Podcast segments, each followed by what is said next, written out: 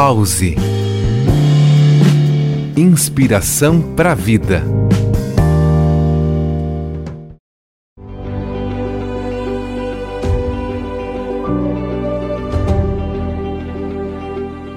Olá, ouvintes da Rádio Joinville Cultural. Aqui é Elaí Floriano, instrutora de Mindfulness, processo de cultivo da atenção plena, especialista em psicologia positiva e bem-estar.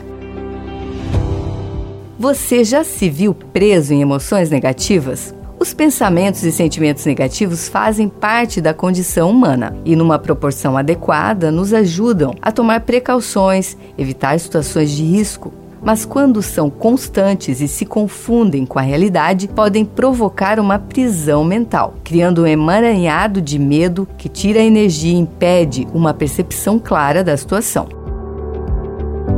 Uma tática para desenvolver aptidão emocional e administrar pensamentos e sentimentos negativos é nomear o pensamento repetitivo que está fisgando você constantemente. Ao usar a estratégia de nomear o pensamento, é possível não ser arrastado inconscientemente para seus diversos desdobramentos daquele pensamento fixo negativo. Por exemplo, se você pensa constantemente que não consegue realizar um bom trabalho, ao se perceber fazendo isso, pode etiquetar como autocrítica e dizer internamente: Estou pensando que sou incapaz de realizar um bom trabalho. A autocrítica não tem a ver com admitir os próprios erros e não assumir responsabilidade por suas ações. A autocrítica é uma voz interna cruel, principalmente nos momentos de fragilidade, que impede a pessoa de acreditar no seu potencial de acertar e a se dedicar a melhorar e se desenvolver.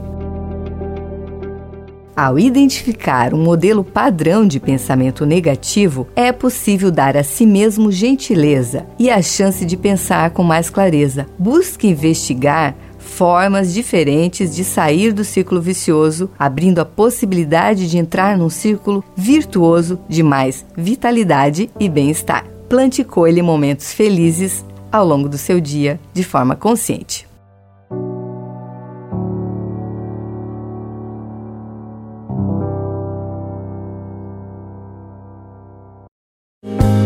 Pause.